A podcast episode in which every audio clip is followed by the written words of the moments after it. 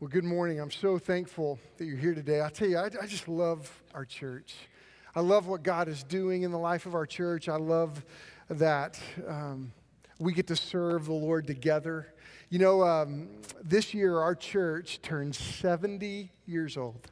Uh, this year, and uh, that's awesome. That's great. You know, um, outside of uh, outside of Carl Worley, uh, our church didn't start with any of us but, but we get to be uh, faithful stewards of the gospel and, and continuing the work of God in and through our church, and I'm so grateful. You know, um, I, I want to say something today. Um, Al, Al, Alberta is here. Alberta Cotton, where, where, where are you? Is she here today? Right there. Alberta's raising her hand. Everybody look at her. Don't, don't want to embarrass her. But do you know that on Friday, yeah, yeah, stand up. That's amazing. You know, Friday she turned 100 years old. That's awesome. I, I, I think about, you're so cool. Um, I, I think about the things that she has seen and the changes that she's experienced. It's, it's absolutely phenomenal. And, and I love that about this church. Our church, we have such wisdom and we have all generations that come here. I mean, I mean, God is at work through our, my father-in-law and our, our, senior adult ministry. Pastor Paul is here and, and serving the Lord through our senior adult ministry, and God is at work. And, and, and our senior adults are involved in imparting wisdom and sharing and serving, and, and we're just trying to keep up with a lot of them and, and, uh, and just serving the Lord so well. This, this month, our student ministry is going to have Elevation Weekend where, you know, hundreds of students are going to come and hear the gospel and, and God's going to, God's just at work at all generations in our children's ministry. The Lord's at work and through Grant and through all of our workers and, and our preschool ministry with Melissa Zumwalt and Susan Helm. God is just at work in every area of our church. And I love that. I love serving the Lord with you and in this place. You know, um, I don't know if you remember, if you were alive in 2001, you likely remember 9 11 2001. I'll, I'll never forget that morning. I, it was a Tuesday, and I got to church really early because I was doing, I was a youth minister at the time, and, and I was doing a presentation in our staff meeting about taking our students to Nicaragua, getting on airplanes and flying to Nicaragua. And I just pushed print on my computer, and I, and I was walking to the print, the print printer, and, um, and one of our staff members said, Hey, something has happened we got to turn on the television. So we turned it on, and uh, sure enough, we, we see one of the towers and it's on fire. Because that was the moment that, you know, the, the plane had hit the first tower. And we were sitting there thinking, man, is that, was that an accident? Oh my goodness. And as we're watching, we see the second plane fly into the tower, and we were shocked. Couldn't believe it. We thought, oh my goodness, that's, we're under attack. I mean, we knew immediately our nation is under attack. And then as we stood there in shock and just couldn't believe it, um, we, we saw the towers fall. And I just, I just can't, I'll never forget that moment of feeling a sense of loss and of tragedy and anger and all these things about, oh my goodness, this is my country. And thinking to myself right before my eyes, this is historic. This is, this is, this changes, this is going to change our nation. This is going to change us. This is going to change my presentation today in staff meeting, which it did. But I thought, man, Lord, this is an historic moment. Well, we're beginning the book of Acts. And this is an incredible stu- book to study. And, and I want you to know it's, it's, it's a bigger moment than 9 11. I mean, though it, was a moment of tragedy in the end of Acts, but it was, it was more than that. It was a moment of, of complete historic transformation. But not just for a nation or for one group of people, it was for all people everywhere. And, and it was every human being, not just for their time, but for eternity. This was an historic moment that took place, and it was right in front of their eyes. And over the next really several months, uh, we're doing multiple series beginning in the book of Acts and just kind of tracking through this incredible book. So I want to invite you to read it and, and begin to engage it as we as we comb through it. Now, we have a practice in the life of our church, and this is, didn't originate with us either. This has been an historic practice with believers everywhere that when we read the Word of God, we stand in honor of God's Word. And, and, this is just a simple way to, to worship and to honor the Lord, and, to, and, to, and for me as a pastor and, and for us as a people to recognize this is not my word, this is God's word to us. God has imparted his word to us and given us this incredible blessing. And so, so I, I, don't want us to just go through the motions with this, but to, but to honestly offer a praise to the Lord about his word and, and how he's given it to us. So I will read the text and we'll read it together. It'll be on the screen behind me, and, and uh, you can follow along in your Bibles in Acts chapter 1. But but as after I finish reading the text, I'm just going to say, state the obvious. This is the word of the Lord. And I, I would love for us as a congregation to respond by saying, Praise be to God. I mean, we're grateful. We praise the Lord for giving us this as a guide for life and, a, and for understanding. So if you have your Bibles, uh, turn to Acts chapter 1 and let's stand in honor of God's word. We're going to read verses 1 through 11 this morning. Acts chapter 1. In the first book, O Theophilus, I have dealt with all that Jesus began to do and teach until the day when he was taken up after he had given commands through the Holy Spirit to the apostles whom he had chosen. He presented himself alive to them after his suffering by many proofs, appearing to them during 40 days and speaking about the kingdom of God. And while staying with them, he ordered them not to depart from Jerusalem, but to wait for the promise of the Father, which he had said, You heard from me. For John baptized with water, but you will be baptized with the Holy Spirit not many days from now. So when they had come together, they asked him, Lord, will you at this time restore the kingdom to Israel? And he said to them, It's not for you to know the times or seasons that the Father has fixed by his own authority but you will receive power when the Holy Spirit has come upon you. And you will be my witnesses in Jerusalem and in all Judea and Samaria and to the end of the earth. And when he had said these things, as they were looking on, he was lifted up.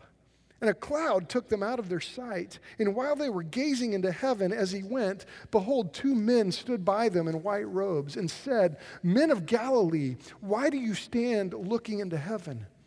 This Jesus who was taken up from you into heaven will come in the same way as you saw him go into heaven.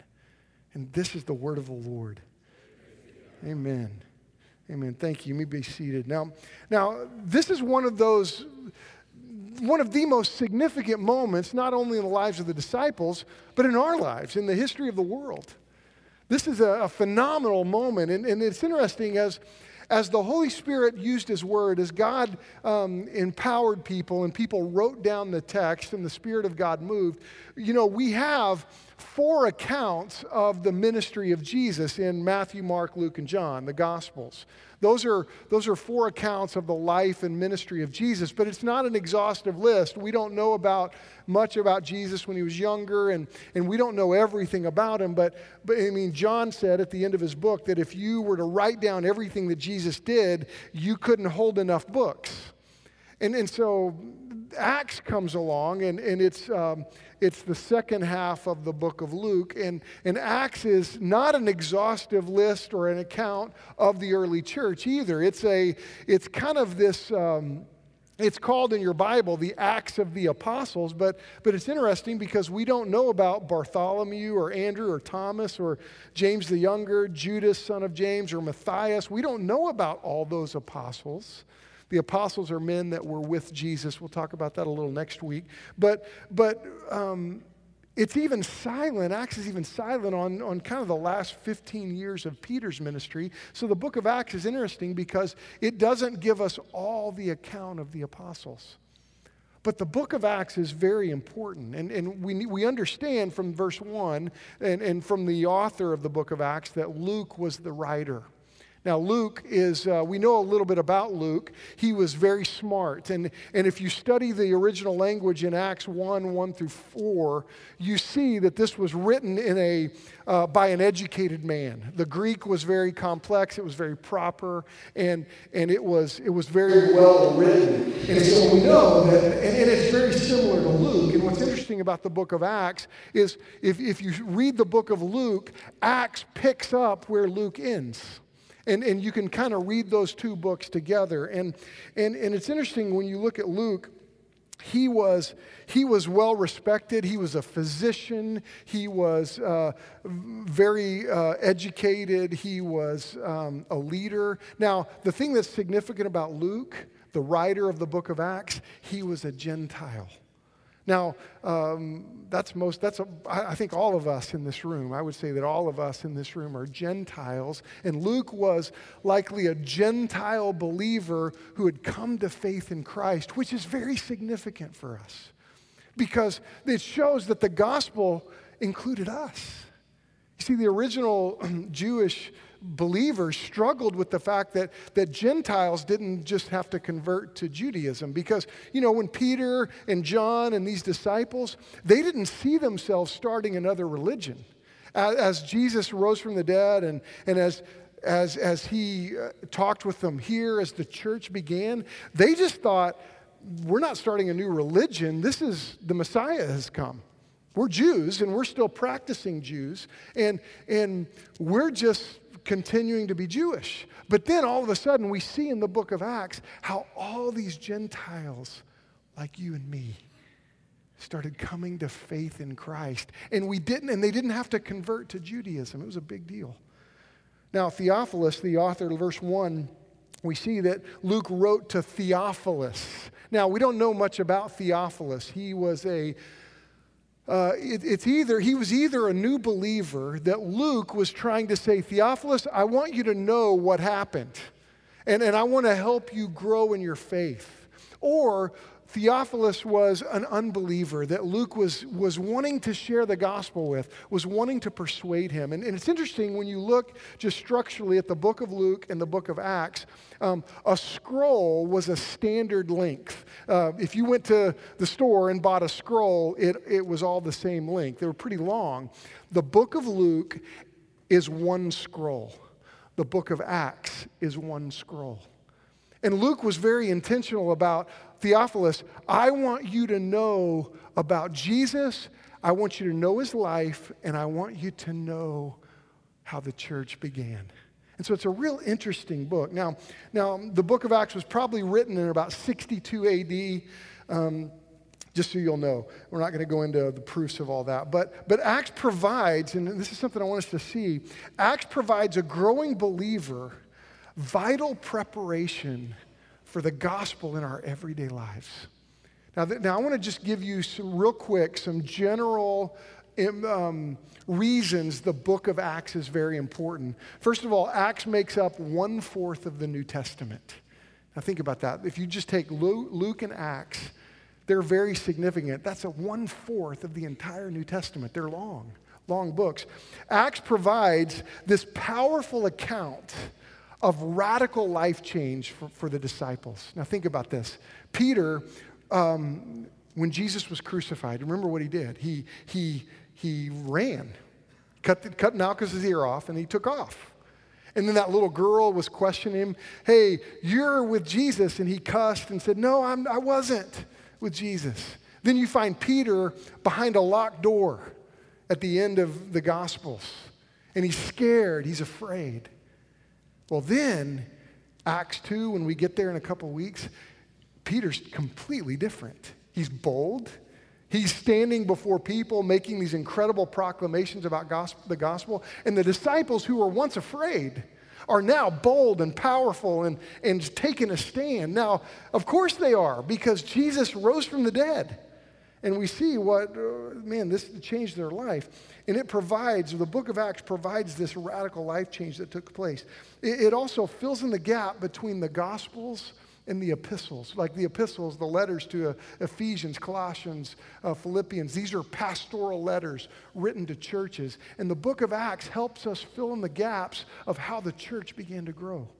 The book of Acts, um, and this is important too, it provides this transition of the gospel becoming a worldwide faith. That the gospel is now spreading worldwide, open to you and I, Gentiles. It, it, also reveals the historical background many churches dealt with in the New Testament. So we can understand how the gospel spread, and we'll, we'll track this through the book of Acts. It portrays the power of God at work in the church through the Holy Spirit. That, and then we'll see this at Pentecost. And then to the present day, the power of the Holy Spirit is at work, and we'll unpack this. And, and sadly, though, Acts has become this battleground for evangelical Christians. For, for, for us as Baptists, we, we are a Baptist church, and we're not sad about that or, or hiding that. We, we believe um, what we believe, and we're passionate about our doctrines that are listed on our website if you're visiting today. Um, but, but in Baptist life, we sometimes are a little intellectual and we don't have as much rhythm okay? I married a baptist that can dance okay? And, and i can't dance. And, and, and but as baptists we need to loosen up a little bit. Our charismatic brothers they they kind of can get with it. We're, we're learning to clap a little better. We're kind of getting with it a little bit. I'm excited for us. Um, but um, but the book of acts has become a little bit of a battleground. I have a good friend that I we taught a Bible study get together in college, our freshman year of college in the dorm, and and he and I have essentially followed the same tracks in ministry. He's just been in the charismatic circles, and I've been in the Baptist circles.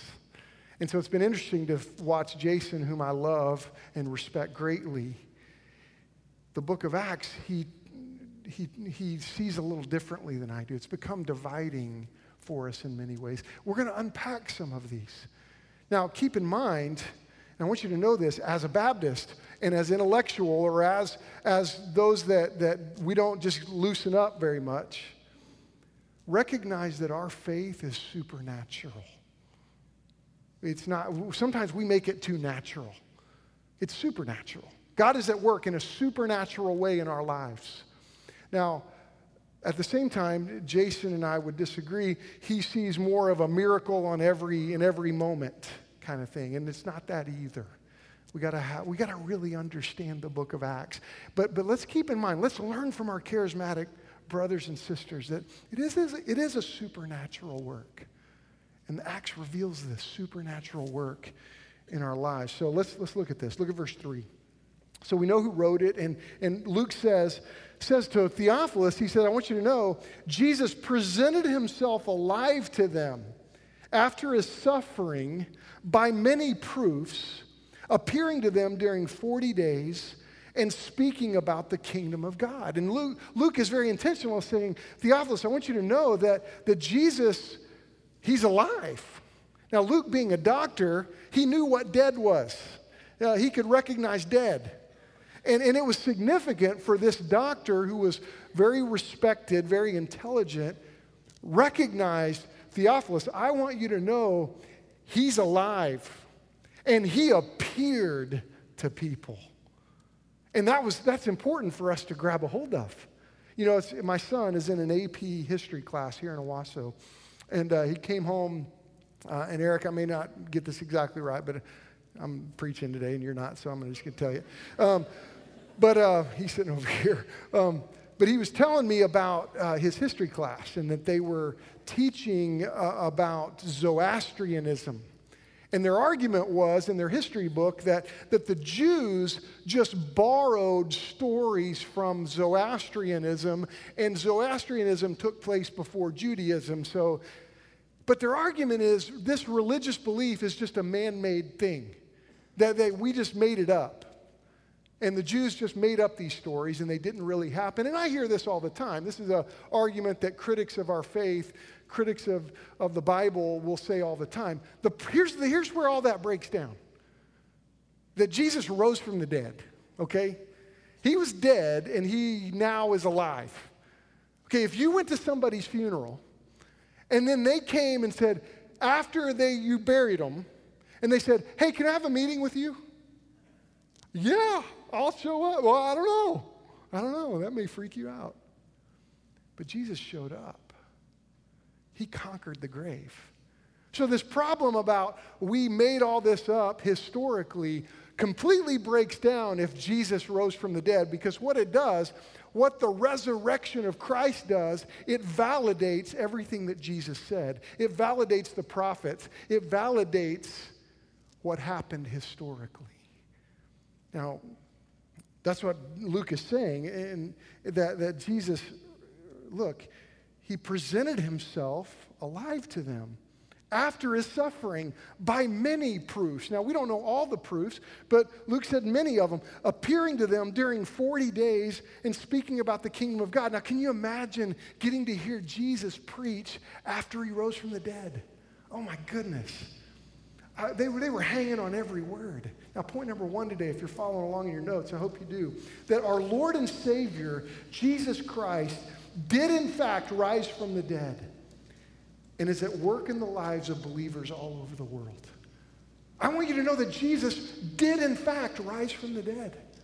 The resurrection took place. Acts 1 reveals this moment that changed the history of, of all men at every time. Now, 1 eh, Peter 1, G, Peter writes this, and Peter was transformed by the gospel and was forgiven. And, and, and in that moment, he, that's why he writes, and I love this when he says in, in chapter 1, verse 3, he says, Praise be to the God and Father of our Lord Jesus Christ, for in his great mercy, and Peter knew the mercy of God, he knew what forgiveness was like. He had messed up. He says, In his great mercy, he has given us new birth into a living hope through the resurrection of Jesus Christ from the dead. That the hope that you and I have is not a dead hope, it's alive. There's a reason for the hope that we have. This is why I encourage you. Rob Lewis and I are going to be starting a class this Wednesday night, and we do this every January. Um, it's the only class we're offering on Wednesday night. So uh, we hope you come, but we're going to be dealing with how we defend our faith and, and the re- how you can have a reason for your faith. And, and I, we invite you to come and join us. We are going to be recording them and putting them online if, you, if you're interested in, in just listening to those later. But, but, um, but we invite you to come. I'm, I'm, so excited about January 29th. We have Frank Turek coming. And uh, Frank Turek is one of the leading apologists in, in the world. He's phenomenal. He's written a book called I Don't Have Enough Faith to Be an Atheist. And he's going to be in our services on January 29th. And so I, I want you to understand there's a reason for our faith. That the hope that we have in Christ is alive. And this is what, what, what Luke is writing to Theophilus, his friend, saying, Theophilus, I want you to know, I know what dead is. Jesus appeared, and he has proven that something miraculous has taken place. And, and, and uh, verse 4, look at verse 4. And, and it goes on. And while staying with them, Jesus ordered them not to depart from Jerusalem, but to wait for the promise of the Father, which he said, You heard from me. Now, they were told to, to wait in Jerusalem for the promised Holy Spirit.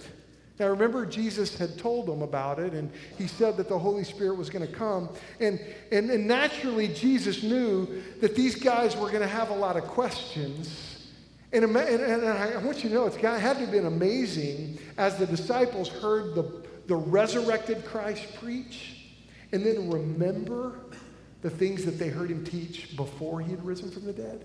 How they were like, oh, wow, okay, I got it. But Jesus reminded them, look at verse 5. For John baptized with water, but you will be baptized with the Holy Spirit not many days from now. Now, we'll unpack that when we get to Pentecost, the details of that. So, so when they had come together, and, and this was a natural question to ask, they were like, okay, the Holy Spirit's going to come. And then Jesus points out, so when they had come together, they asked him, Lord, will you at this time restore the kingdom to Israel? Which is a natural question for us. I mean, we think the same thing. We, we, we get so fascinated with the end times, and, and we, we hear these preachers that say, okay, well, this bomb went off in Israel, so let me explain how this fits with prophecy. And, and, and, and you know, it's okay to study prophecy and, and to study Revelation and to think about how is and when is Jesus going to return. But can I tell you, you should not let that consume you. The, the reality is, Jesus is going to return. And, and, and it's interesting in this, in this dialogue, the disciples are like us going, Hey, Jesus, is this when you're going to fix everything? Is this when everything's going to, well, help us, tell us what what's going to happen? And what does Jesus say? Look at this. Verse 7. He said to them, It's not for you to know the times or seasons that the Father has fixed by his own authority. So for us, we, we got to hear that. That, that we, we shouldn't worry about that. We shouldn't sweat over all those things. We shouldn't be consumed with those things. Why? Because we got work to do. We, have got a job to do. And the disciples are seeing this. And, and, and Jesus was preparing them like, fellas, look, something important is going to happen, and you need to not worry about the end times.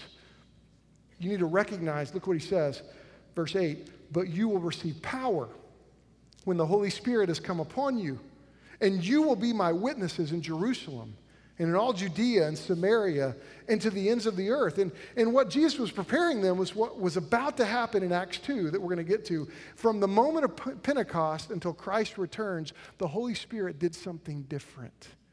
Things changed in believers from, this, from Pentecost on. And this is that transition period that we see the Holy Spirit at work. And we see, look, the Holy Spirit is going to come. Now, Let's understand this about the Holy Spirit. Point number two today is the Holy Spirit is not only at work around us, but the Holy Spirit is at work inside of us. You see, that's what happens at Pentecost. That the Holy Spirit began to indwell them. Something different took place. Now, we'll unpack this as, as time goes on, but I want us to understand this for a second that, that the moment of, uh, uh for us, the moment that we are saved, after Acts 2, this happened in believers and will happen for those that are saved until Jesus returns. That the moment you are saved, the Holy Spirit indwells you, comes into your life. The very, very moment. Now, we see this in Ephesians 1. Verse 13, when you heard the word of truth, the gospel of your salvation, you were marked with a seal, the promised Holy Spirit, who is a deposit guaranteeing your inheritance. That, that, that when the Holy Spirit, when we trust Christ, when we put our faith in Christ, that's the moment. In that moment, the Holy Spirit indwells you. Now, we'll unpack this in Pentecost about, and we'll, we'll try to look at this theologically and, and, and put our head around it. But, but here's what I want us to see. First of all, the Holy Spirit moves us to a new way of life. That the Holy Spirit is moving in us, and He moves us to interact with Him. Um, the Holy Spirit gives us power. Now, now, this is important, and this is where I want us to understand this. Because I know a lot of people that will say, oh, the Holy Spirit gives you power, and it's, and it's, it's, oh, I'm going to have all this power, supernatural power that's at work. And, and, and we do, but let's understand what Jesus is saying here. When he says, I'm going to give you power for what? What is the power for? Well, he lists it right here. You'll be my witnesses.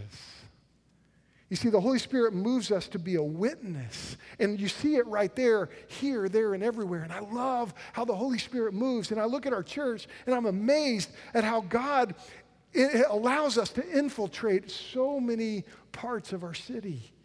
So many parts of Tulsa and, and Owasso and Collinsville and Skiatook. And, and, and, and, and it's amazing how the Lord sends us out.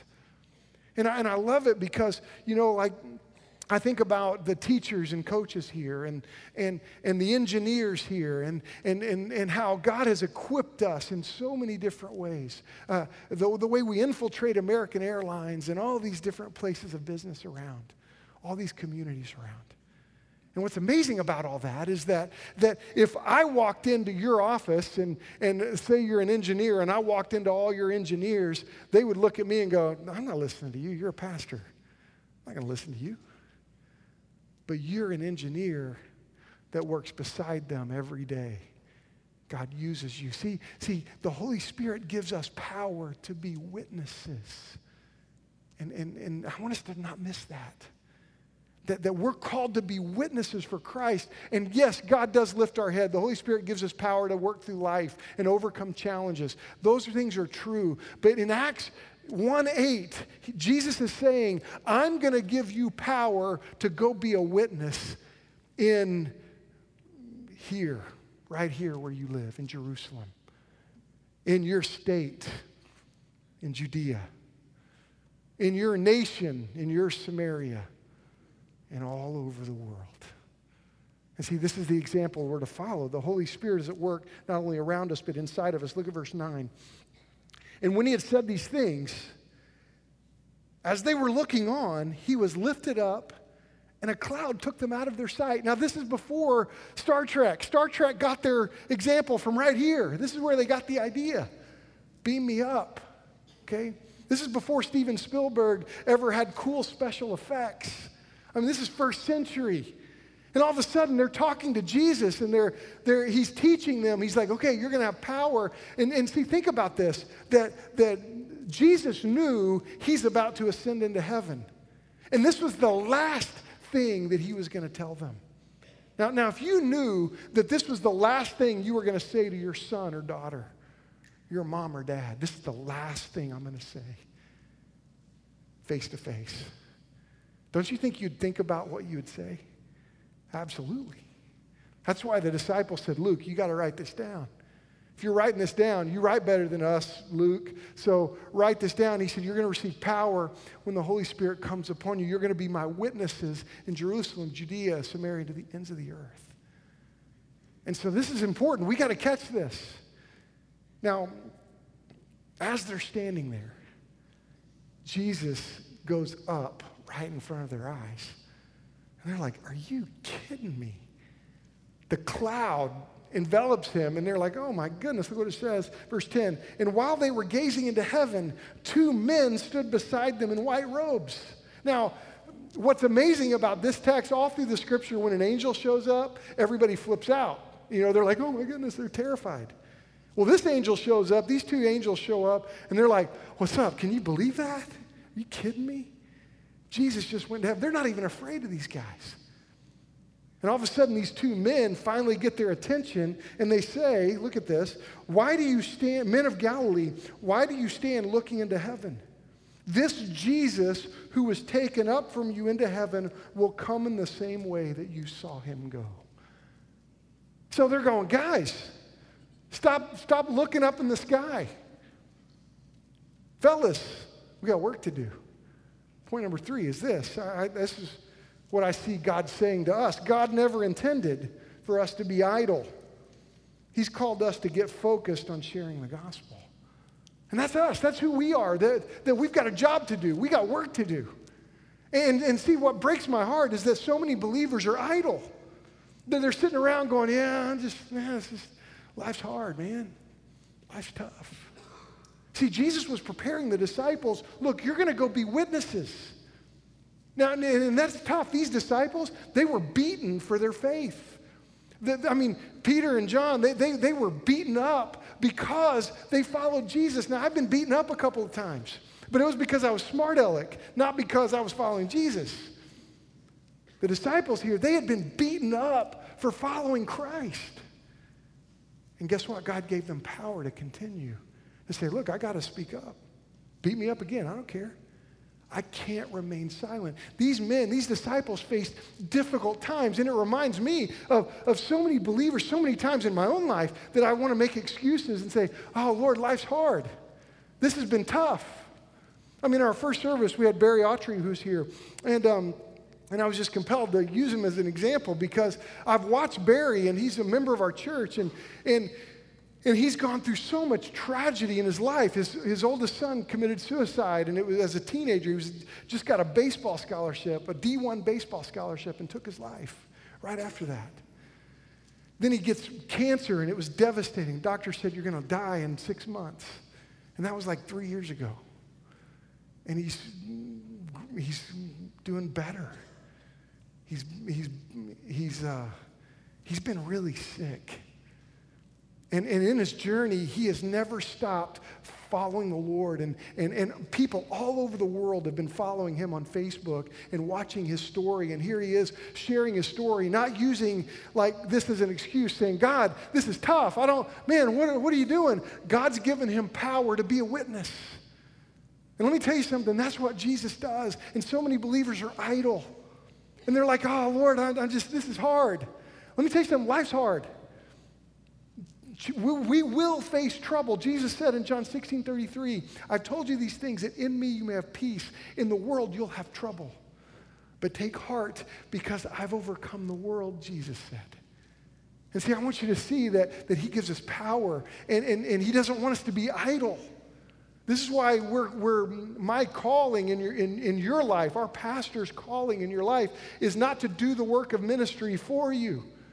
It's to do the work of ministry with you and to prepare you to do the work of ministry that, that whether you're playing baseball or whether you're, you're a student or whether you are um, working a, as a coach or American Airlines or, or an engineer or in oil and gas, uh, you're to be a witness for Christ. You're not to be idle. You're to use all the gifts that you've been given to serve the Lord in everything you have and everything you do. And I want us to hear this. In, in, in, Ephesians, or 2 Corinthians chapter 5, Paul writes this, and, and is so in, in, intriguing to me. It says, Therefore, if anyone is in Christ, he is a new creation. Jesus made us new. And the old has passed away. Behold, the new has come. All this is from God who through Christ, look at this, reconciled us to himself, made us right with himself. God made us right. He forgave our sins and gave us the ministry of reconciliation. That is, in Christ, and look at this, the, the fact that he would give you and I this message of reconciliation. He goes on, that is, in Christ, God was reconciling the world to himself God was making the world right. God was, was ministering. God was helping people see that forgiveness is possible. Look at this not counting their trespasses against them. Do you know that, that's, that forgiveness is available to you? Wherever you are, whatever you've done, that you can be forgiven? And this is the truth. This is what the Bible tells us that, that He doesn't count our trespasses against us and is entrusted to us the message of reconciliation, that you and I have been entrusted with this message of forgiveness to the world. That's why we should be witnesses. Therefore, you and I, as believers, as followers of Christ, we, have got to be bold. You and I have got to be bold. And let me tell you something we've got to be more bold for Christ. We, we can't be idle, we can't be silent about our faith. Let's be bold witnesses for Jesus. We've got to be brave. You know, God's going to call us to things that are outside of our comfort zone. God's going to move you to talk to somebody or to, or to take a stand. And, and I'll tell you, we've got to, uh, we've got to be brave. There are times it's going to be scary walking with Jesus. I'm, I'm, amazed. Last week, Justin Hoot was here, and he and his lovely wife, and, and we prayed for them as they are about to go to one of uh, to a Muslim part of the world to translate the Bible. And we prayed over them last Sunday. And they've gone as a brave believer saying, Jesus, yeah, I could be kidnapped, I could be killed, but these people need the Bible. Man, we, we, we've got to be brave. Come on.